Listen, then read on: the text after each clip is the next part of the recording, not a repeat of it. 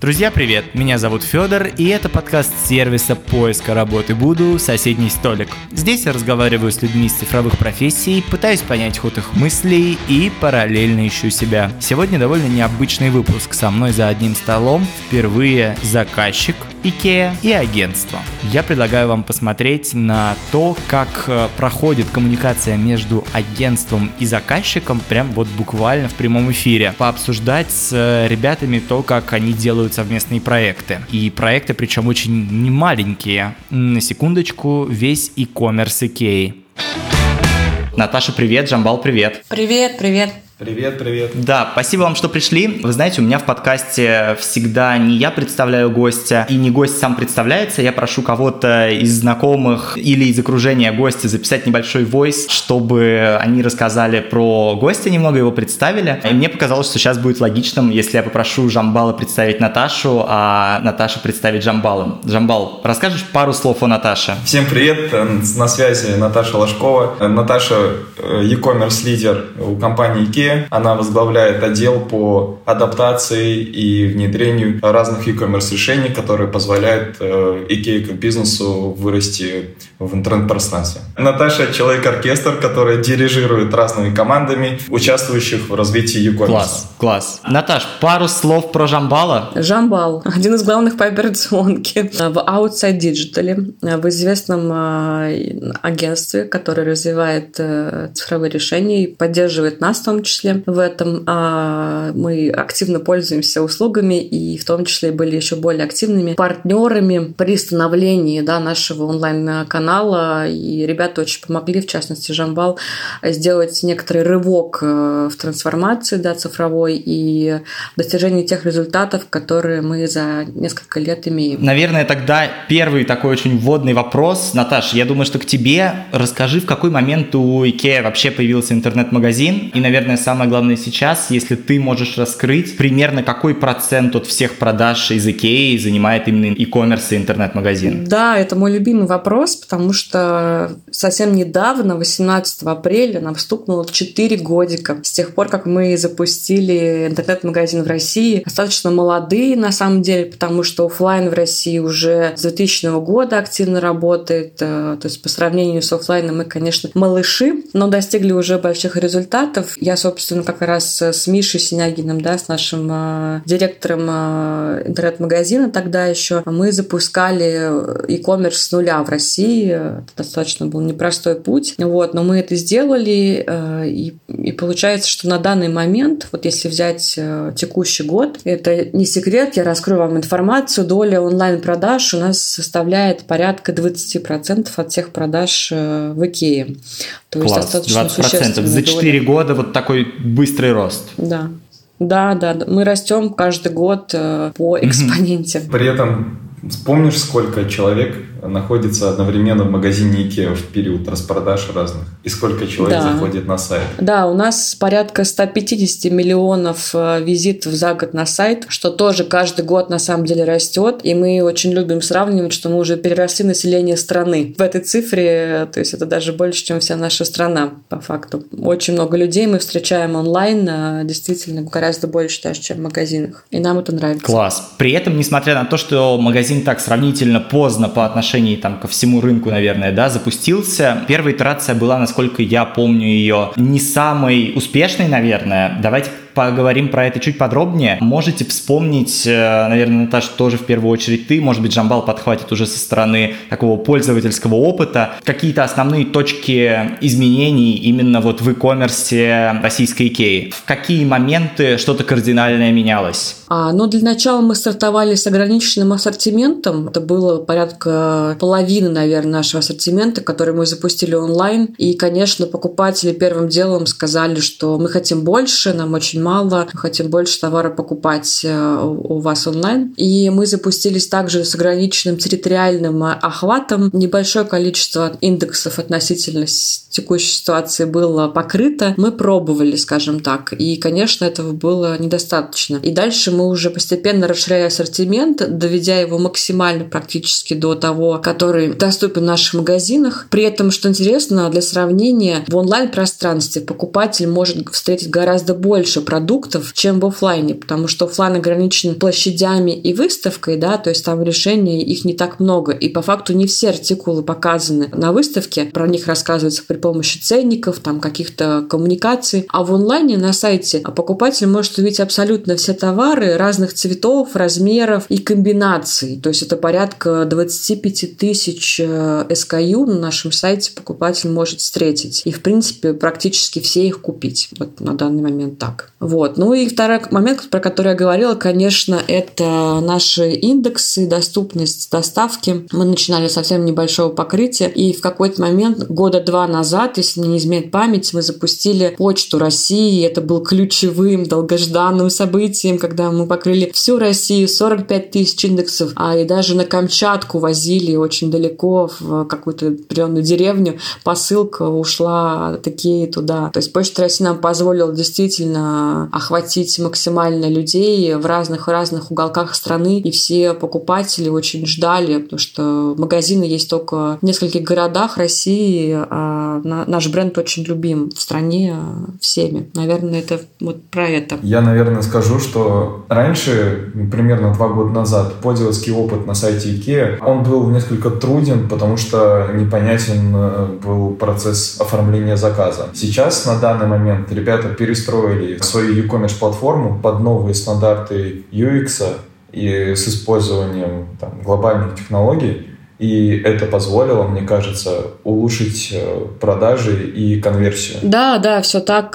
Если посмотреть, где мы были раньше, несколько лет назад, действительно, скажем так, мы показывали олдскульный коммерс, не побоюсь этого слова, но мы имели то, что имели. У нас была возможность запуститься так называемым Intermediate Basic Commerce Solution, так и звучало. Функционал был сильно ограничен. Мы много чего допилили и сделали на сайте, в тех возможностях, которые у нас были, и сейчас полностью видоизменили наш сайт. У нас теперь уникальный, на самом деле, продукт. Он состоит из множества компонентов, которые работают друг с другом, продуктов. Они взаимосвязаны, активно работают в единой экосистеме, позволяя тем самым постоянно развиваться. А воронку конверсии, особенно нижней ее части, да, вот она действительно стала лучше. И это случилось относительно недавно.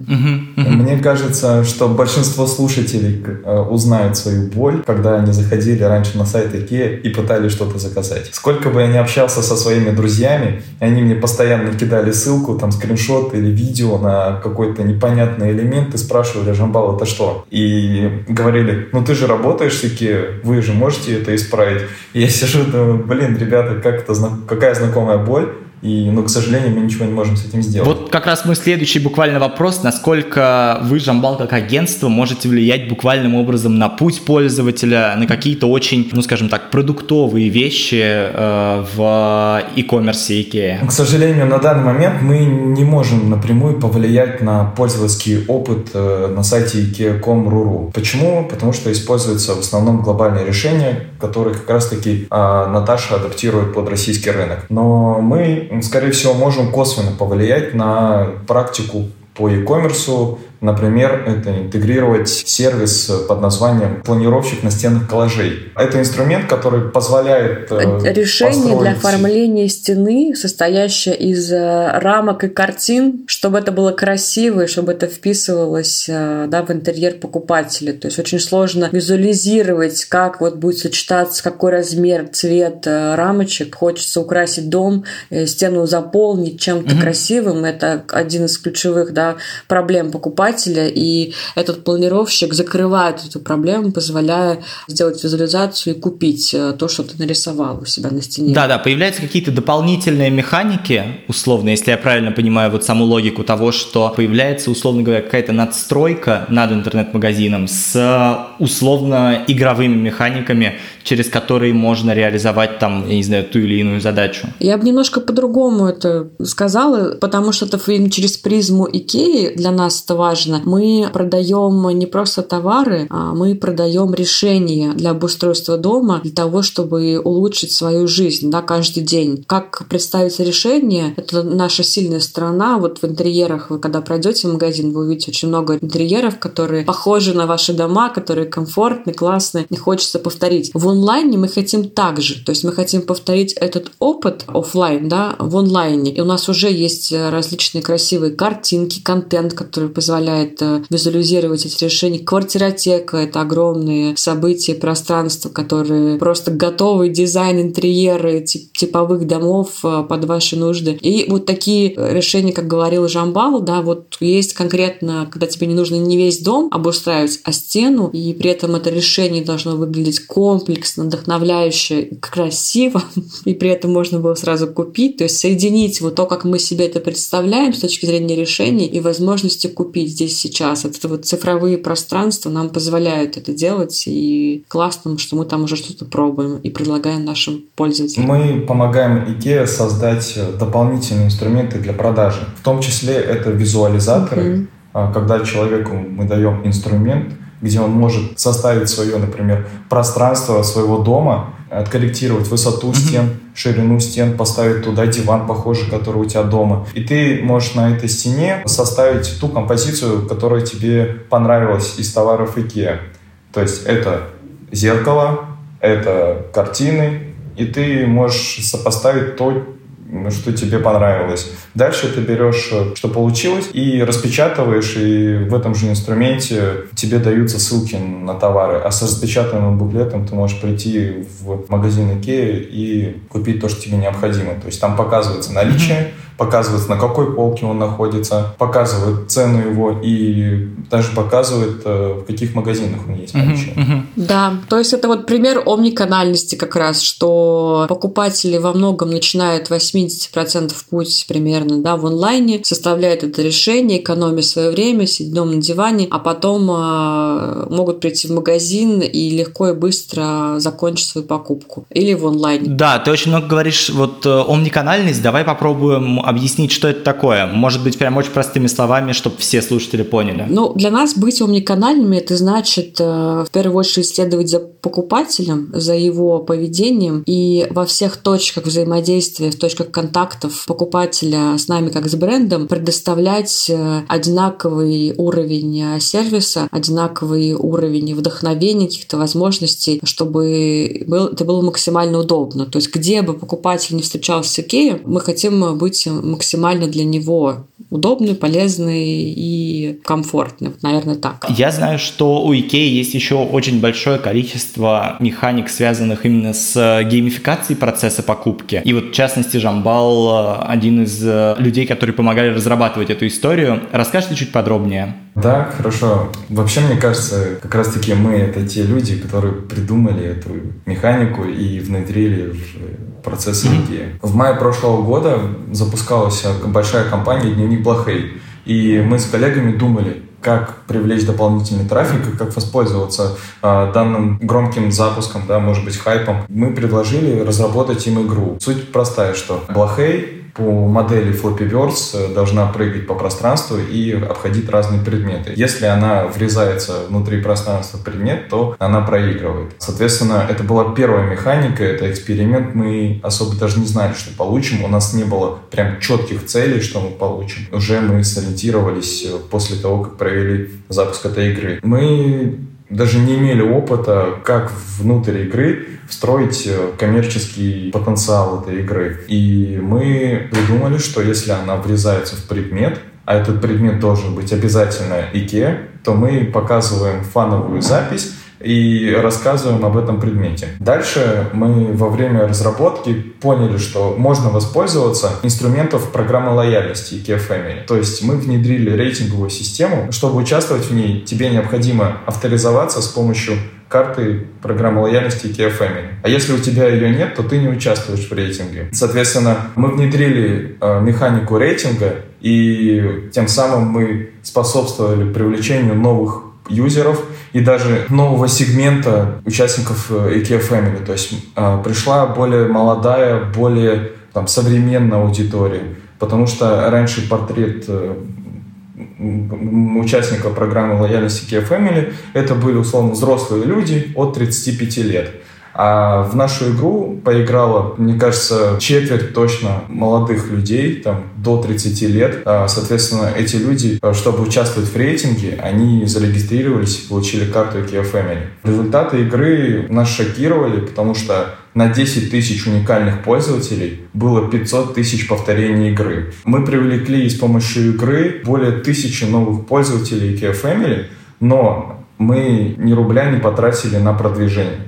Все разрасталось по органике. Мы сделали одну рассылку по e-mail, мы сделали один пост в каждую социальную сеть, и все. И дальше игра, она сама себя начала развивать. СМИ начали рассказывать про нашу игру, люди начали выкладывать результаты игры в социальные сети. И таким образом наша игра, она разрослась. Вот, мы померили результаты, померили, сколько стоит разработка, померили, сколько мы можем времени на это внедрить. И буквально через полгода мы запустили новую игру «Логист Сагаскад». Эта игра была разработана в честь запуска благотворительного проекта «Сагаскад». Это игрушки, которые были нарисованы детьми со всего мира. И по этим рисункам IKEA разрабатывает товары, то есть в точности, как нарисовал ребенок. Мы поддержали эту игру, мы смогли раскрыть коммерческий потенциал данной игры. Внутри игры необходимо было в тележке ловить игрушки, падающие сверху. Вот, и эта игра была похожа по механике как «Ну, погоди», то есть когда ты ловишь яйца, бегая по разным сторонам. Соответственно, мы уже четко знали, какой результат мы получим, мы уже знали примерную конверсию, мы знали, какие механики сделать. Соответственно, у нас получились точно такие же результаты, как у Блохэй. Это было для нас удивительно, что наша гипотеза подтвердилась, и в данное время мы будем разрабатывать еще больше игр для IKEA и развивать данную экспертизу. Наташ, а расскажешь, почему IKEA с такими запросами приходит к агентству, а не разрабатывает вот какие-то игры и, там, не знаю, любые другие геймифицированные механики внутри? Смотрите, в первую очередь важно упомянуть, что глобальной организации не так давно зародилось огромное подразделение Digital, Central Digital мы его называем. Там собралось порядка 200 продуктовых команд, и они все развивают те или иные цифровые продукты, и задача этой организации как раз предоставить цифровое решение, которое подойдет всем странам, его адаптировать и развивать. Это с точки зрения нашей компании в целом глобальный такой действительно долгосрочный подход, который позволит максимально удобно и эффективно работать всей этой экосистеме. При этом, то есть мы пользуемся, условно говоря, глобальным сайтом в основном, да, бэкэнд решения у нас тоже в основном именно глобальные. Но при этом в России есть своя специфика, есть покупатели, которые отличаются от европейских, например, покупателей. Нам хочется, и нам важно, чтобы быть релевантными, как мы говорим, да, отвечать потребностям нашего локального рынка, локальных покупателей, так или иначе их как-то закрывать. И вот в различных моментах, связанных это либо с лояльностью наших покупателей, либо с сезонностью, либо событиями важными, которые вот про игрушки как раз Сагаскад Жамбал рассказывал. Это то, что откликается наших покупателей, особенно глубоко где-то в сердце, в душе. Мы хотим это поддержать, и в некоторых моментах не ждем глобальную организацию, да, потому что, наверное, это не обязательно актуально всем другим странам, а вот для нас это важно. Поэтому мы находим альтернативные решения при помощи агентства, и здесь сейчас вот что-то пробуем, реализуем, и если это успешно, как правило, практически всегда это успешно, делимся в том числе с глобальной командой, с другими странами, обмениваемся опытом, а что-то из этого может быть взято как хороший пример и использоваться дальше всеми. Вот, то есть такой некоторый кусочек, как мы называем, нашего круга влияния в этом большом пространстве, которое занимает очень много глобальной организации, но есть тот кусочек, данный нам для локальной адаптации локальных потребностей и чтобы встречать наших покупателей еще лучше. Наверное, так. Хотела бы поделиться несколькими примерами, чтобы было понятно, где мы это используем используем. Один из примеров, точнее два мы уже проговорили, это первое решение настенных коллажей, которое позволяет планировать, да. Второе, все, что связано с геймификацией в контексте тоже маркетинговых событий, вовлечения покупателей, как мы говорим, engagement по-русски, любим это слово очень. Например, у нас еще есть Booking Tool, так называемый, тоже разработанный коллегами, достаточно сложное на самом деле приложение, но для нас очень важное, позволяющее заблокировать, даже не помню, как это по-русски, записаться, спасибо, да, Жамбал, записаться на планирование, например, кухни или гардероба, как и в онлайн-пространстве, то есть дистанционно появляется возможность, сидя дома, так и в магазине, потому что после, особенно пандемии, когда мы открылись, ключевым моментом стали правила посещения, да, и вот эти ограничения, которые в офлайн-пространстве особенно важны, поэтому нет сейчас возможности, как тогда раньше, как можно больше людей приходит и свободное время планирует, сейчас важна именно запись для того, чтобы соблюсти и количество сотрудников, и все правила ограничений, но при этом предоставить тот самый опыт, необходимые покупки для покупателя. Поэтому Booking Tool тоже прекрасная, нужная очень нам вещь, которая вот пока глобальная организация, да, она нам не покрывала эти наши потребности, и мы пользовались локальным решением. Еще из такого локального, это, правда, делали мы уже не с ребятами, но хочется поделиться, делаем мы своими локальными силами, это светофоры посетителей на нашем сайте, сколько людей в магазинах. Это тоже одна из наших фишек, которая особенно актуальна стала в момент открытия магазинов. Есть ограничения по посещению, и вы помните, выходили в эфир телевидения эти моменты, когда открывались наши магазины, очереди снаружи, и для того, чтобы очередей максимально избежать, у нас на сайте есть индикатор, как светофор, желтый, красный, зеленый, который описывает, сколько в конкретный момент времени посетителей, но не в цифрах, а в оценке такой, да, в критерии, да, что сейчас их много, они прибывают, или сейчас свободно, вход свободен, проходите. Таким образом, человек может заранее планировать посещение и не создавая толпу у нас в магазине. Это вот тоже про омниканальность, один из примеров, и то, что для России особенно актуально. Кайф. Наташа, хочу чуть-чуть про твою историю. Ты же сама была, я так понимаю, что раньше в диджитал-отделе и только потом перешла в e-commerce, не совсем так, потому что подразделение, которое у нас существовало отдельно, как e-commerce, оно называлось не только e-commerce, мы его называли VED, тремя буквами Web, e-commerce and Digital, то есть мы как раз компилировали в себе три составляющих ключевых, потому что e-commerce это не только про веб, и digital это не только про e-commerce, это разные составляющие, и вот в трех вот этих вот, как мы говорим, dimensions, извините, иногда у меня возникает этот вот сленг наш, потому что без этого никак, мы английский наш основной язык, вот, и в этих направлениях мы развивались, мы работали, я работала вот, мы еще назвали Vet Organization, так собственно называли этот департамент, возглавлял который Миша, и вместе с Мишей я 4 года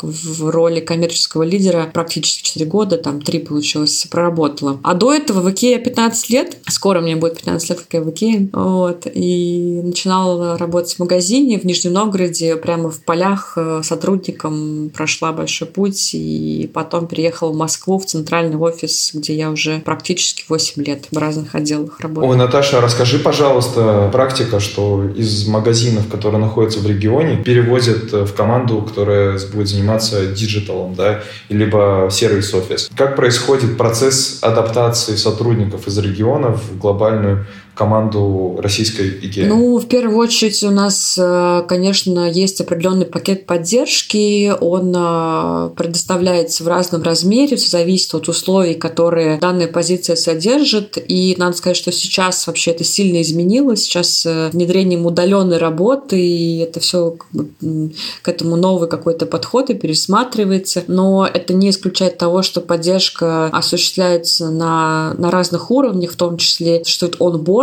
процесс, когда человека погружает в пространство, это на самом деле совершенно другие подходы, процессы. Есть магазин, есть офис. В офисе у нас много совещаний, презентаций и так далее. И выступлений, это вот немножко другое. И общение с глобальной организацией, то есть центральный офис является такой своего рода прослойкой между глобальной организацией и непосредственно магазинами, транслируя все направления, которые идут глобально и, соответственно, обратным образом, да, мы доносим информацию, что что важно нам, как в IKEA, в России привнести, изменить. И, соответственно, человек приезжает в офис, у него есть некоторый пакет поддержки, онбординг процесс, и постепенно человек вот увлекается. Причем в контексте нашего разговора про диджитал и про e-commerce совершенно не обязательно, что у человека на самом деле не обязательно есть бэкграунд работы в e-commerce или в диджитал. Все зависит тоже от конкретных требований к позиции. Вот у меня, например, не было бэкграунда e-commerce, когда я пришла в e-commerce. Я все время в IKEA, в офлайне и все такое. Но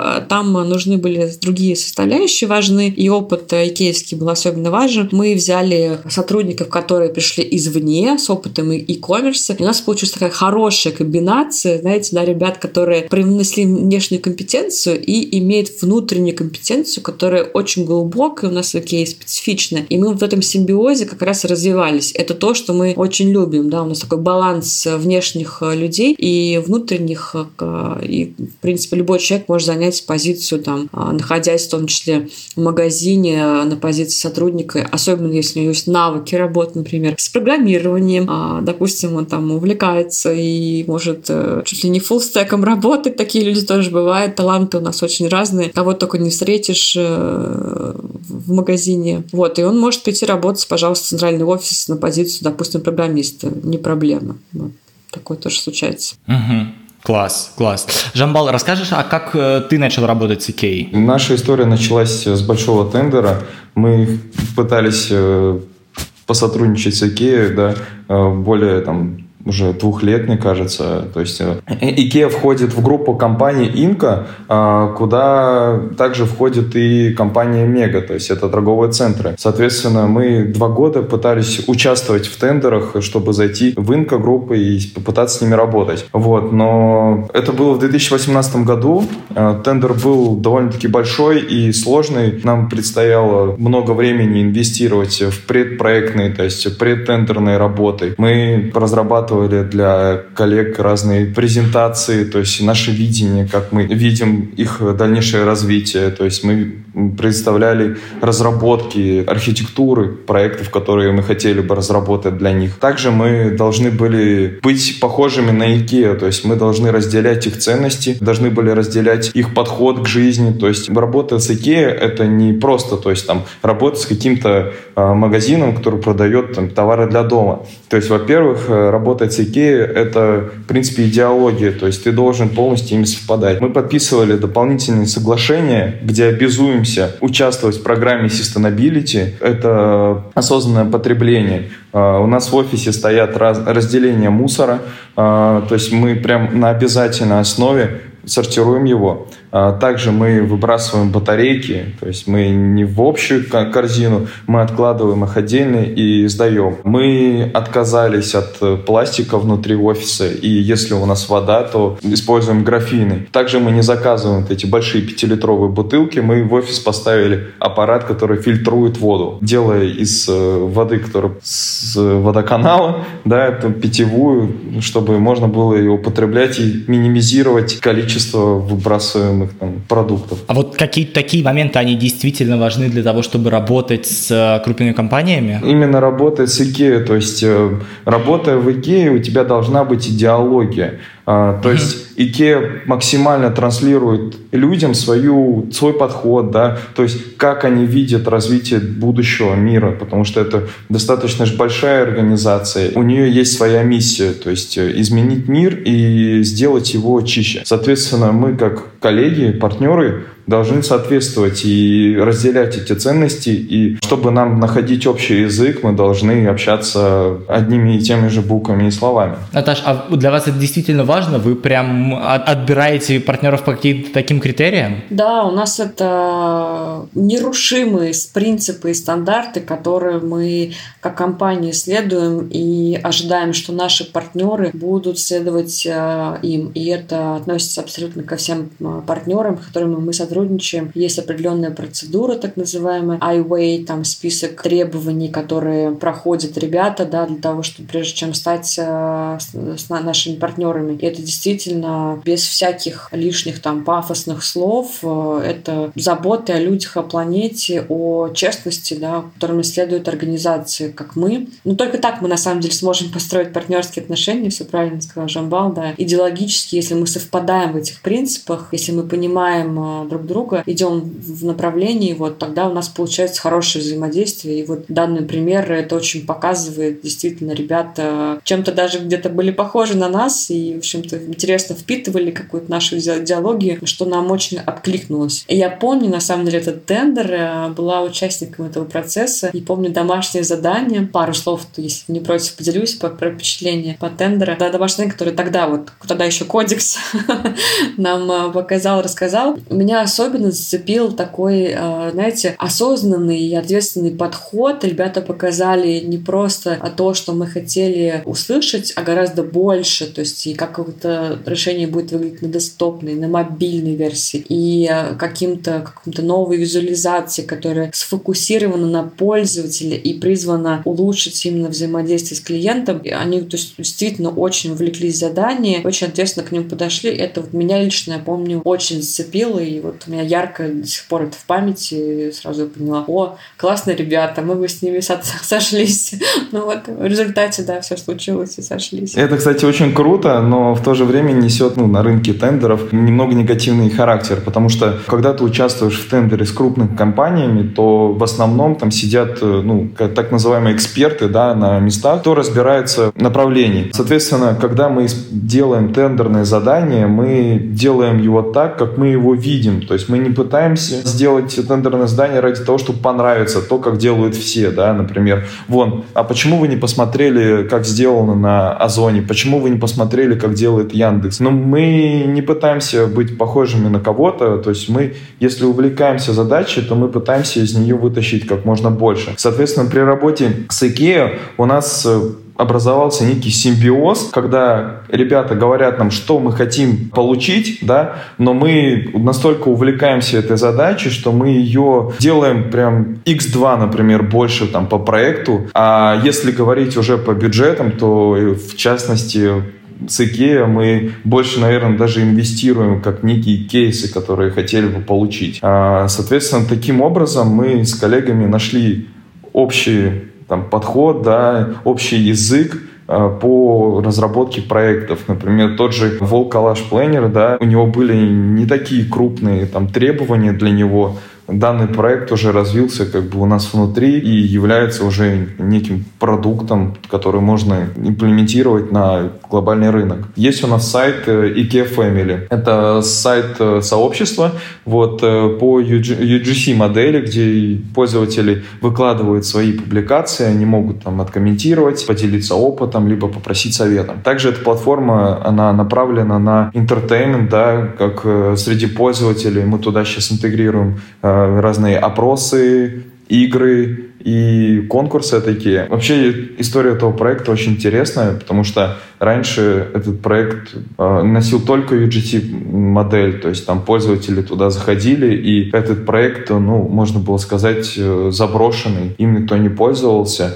У него был очень страшный дизайн, он вообще был просто не адаптирован ни под мобильную, ни под планшетную версию. У него был непонятный UX, и был тендер, мы его разработали, но мы понимаем очень сильно, что хотят коллеги из IKEA, как они мыслят. Соответственно, мы предложили концепцию этой платформы, что это уже некий прям entertainment, да, инструмент, где пользователи заходят и не только делают свою публикацию, но и участвуют в разных активностях. То есть платформа для некоммерческих активностей IKEA. Я как раз хотел с тобой поговорить. Мы с тобой немного общались перед записью подкаста, и ты сказал о том, что вы довольно глубоко интегрированы вообще во внутренние процессы IKEA с точки зрения того, что агентство общается не только там с прямым стейкхолдером, но и с другими отделами IKEA. Расскажи, почему так и насколько это действительно важно, вот такое глубокое погружение агентства в какую-то деятельность самого бизнеса. И, может быть, здесь от Наташи тоже будет классно услышать потом комментарий. Это очень интересная история. У нас есть с IKEA, например, один крупный проект, и в этом проекте может участвовать 5 различных направлений, то есть департаментов, которые между собой никак не пересекаются. Вот, соответственно, чтобы тебе разработать хороший продукт, тебе необходимо прокоммуницировать с 5 разными департаментами и взять у них требования. К примеру, нам необходимо общаться с отделом Sustainability, те, кто отвечает как раз-таки за эту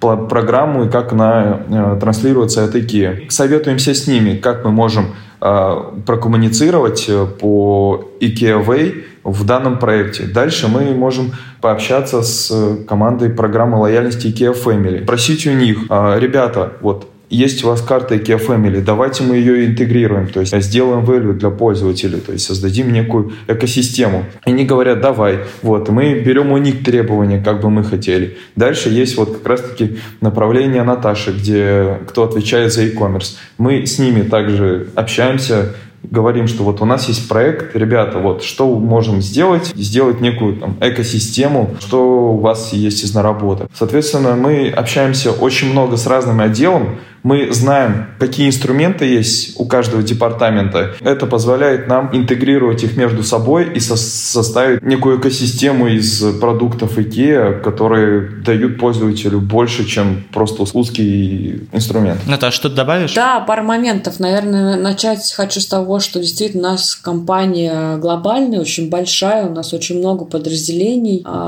и действительно так вот очень достаточно структура комплексная, поэтому, честно говоря, мы к своим подрядчикам, в частности вот к ребятам, относимся как к нашему своему подразделению, к ребятам, к коллегам, к родным, и в общем относимся к тому, что они активно общаются со всеми, как и мы друг с другом, очень хорошо, это очень приветствуется, и это очень удобно, то есть позволяет выстраивать такие открытые партнерские взаимоотношения без какой-то бюрократического момента, да, без какого-то огромного количества согласований, а сделать это быстро, да, пообщавшись с нужными людьми здесь, сейчас. И одним из таких, наверное, ярких примеров, в том числе проектов этого взаимодействия, был во время пандемии, когда мы реализовали, вообще, мне кажется, супер крутую вещь. Мы организовали онлайн-магазин очередной по продаже уцененных товаров, которые у нас выставочные образцы, да, вот вместе как раз с ребятами, и Жамбал был как раз тем, кто лидировал со стороны агентства это, и там действительно были разные стейкхолдеры вовлечены, и при этом как-то это все происходило вообще в режиме такого алярма максимального. Ну, вы за неделю прям от этапа брифа мы его через неделю выкатили. Было очень быстро, и тут, наверное, ключевое, что ребята были с нами на одной волне, они уже понимали, кто мы, да, где мы, с кем общаться и как можно общаться, и этому следовали. И это очень приятно, действительно эффективно показывает. Вот. И это один из кейсов, который мы, ну, он такой показал коммерческую составляющую, интерес стороны покупателя, и вообще получилось очень классно. Вот, так что... Да, это, наверное, почему еще нужно общаться с разными департаментами. Это ускоряет срок принятия решений. Точно. И это ускоряет, в принципе, всю работу. Потому что вот проект, о котором Наташа говорила, это раздел «Уцененные товары» на сайте IKEA Family.ru. Вообще не связаны между собой. IKEA Family.ru, она не предназначена для коммерческих активностей IKEA. Но в период пандемии мы не могли интегрировать данный отдел на сайт IKEA.com. Мы знали, что у нас есть такие возможности на сайте IKEA Family.ru, и коллеги тоже знали. Соответственно, мы смогли организоваться за один созвон. На этом же созвоне мы нарисовали прототипы данного проекта, его логику определили. Мы отправили на согласование. На следующий день все стейкхолдеры, так как они знают уже нас, созвонились с нами, задали вопросы, соответственно, внесли правки, и все, и сфинализировали мы логику и проект.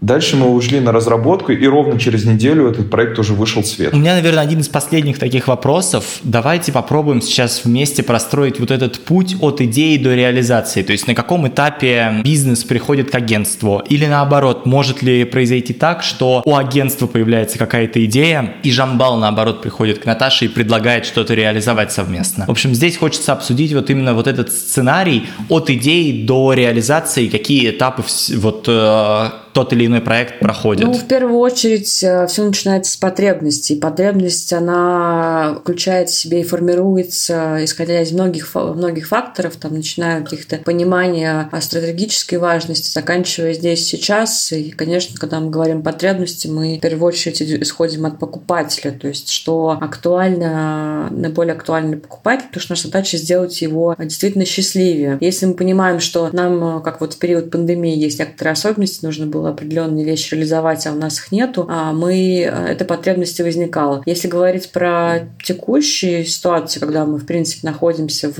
business as usual, что называется, в новой реальности, правда, конечно, с оговоркой, то потребности возникают, наверное, не так внезапно, как более-менее запланированно. Мы фокусируемся на чем, что важно для покупателя, для бизнеса здесь, сейчас. Дальше мы понимаем, чего мы хотим, то есть мы формируем гипотезу, скажем так, что нам нужно, в чем проблема покупателя, как мы можем ее закрыть, какое решение нам потенциально нужно. Не в деталях, потому что на данном этапе мы можем не понимать до конца, что действительно сработает, мы понимаем, куда мы хотим прийти. И дальше, если мы понимаем, что это находится в зоне нашего, как я уже упоминала, кусочка влияния вместе с глобальной организацией, вот где мы это можем решить, например, в стране, тогда мы общаемся с агентством, и это может быть разные этапы. Если мы совсем готовы с детальным брифом, мы показываем ребятам: привет, у нас есть бриф, мы знаем, чего мы хотим, это должно выглядеть вот так-то, вот так вот, то мы общаемся и показываем это. Есть, мне кажется, достаточно часто бывает так, что мы понимаем какую-то зону, что мы хотим, но детали не знаем.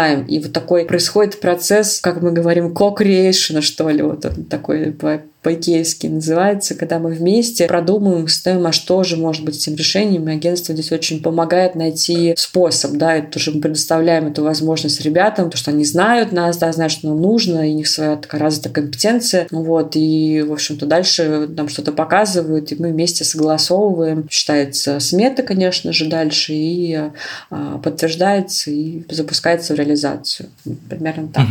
Жамбал, что-то добавишь? Вообще на этапе проектов есть этап брифинга, когда коллеги приходят, нам условно рассказывают про свою идею, они собрали всю информацию внутри, что хотят получить, то есть основные гипотезы, и какой результат они ожидают. Дальше мы созваниваемся, они презентуют нам свою идею, обсуждаем ее, чаще всего на этих созвонах мы дополняем данный бриф, то есть мы используем свою экспертизу и то, что у нас уже есть в портфеле из инструментов IKEA, как мы можем это интегрировать между собой. Соответственно, дальше мы формируем некое ТЗ, то есть обычно ТЗ мы просим предоставить его на нашу сторону, потому что если мы отдадим это коллегам, то это затянется, и не факт, что вообще через месяц они могут его выдать, потому что это достаточно сложная будет система, что кто-то пишет, кто-то согласовывает, потом дальше идет с нами, то есть мы опять это обсуждаем.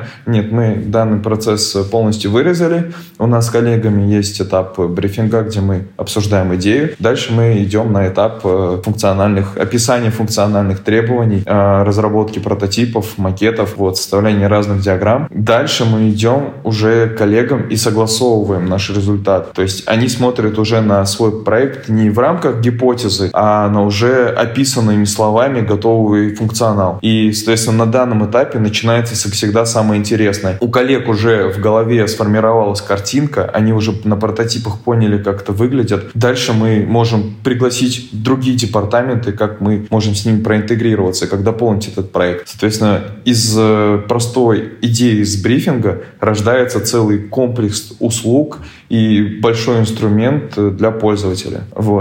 И чаще всего еще с коллегами бывает, что есть, например, крупная компания, с кем необходимо проинтегрироваться, а мы с ними уже работали, за 11 лет 100%. И мы участвуем на созвонах, пытаемся для IKEA как бизнеса задать вопросы, которые необходимы на будущих этапах интеграции, то есть некие блокеры, подводные камни, сложности, которые возникнут. Также на созвонах мы всегда предупреждаем, на каких этапах может все сломаться при интеграции с крупными инструментами. Соответственно, на этом этапе мы являемся некими экспертами, да, либо можно назвать консалтинг для интеграции. То есть простой пример – интеграция с разными там, облачными платформами. То есть мы имеем опыт уже при работе с Volkswagen Group, с Yamaha, настройки облачной инфраструктуры. Соответственно, когда мы общались по этому проекту с IKEA, мы уже выступали как некими экспертами, мы советовали, как сделать ту или иную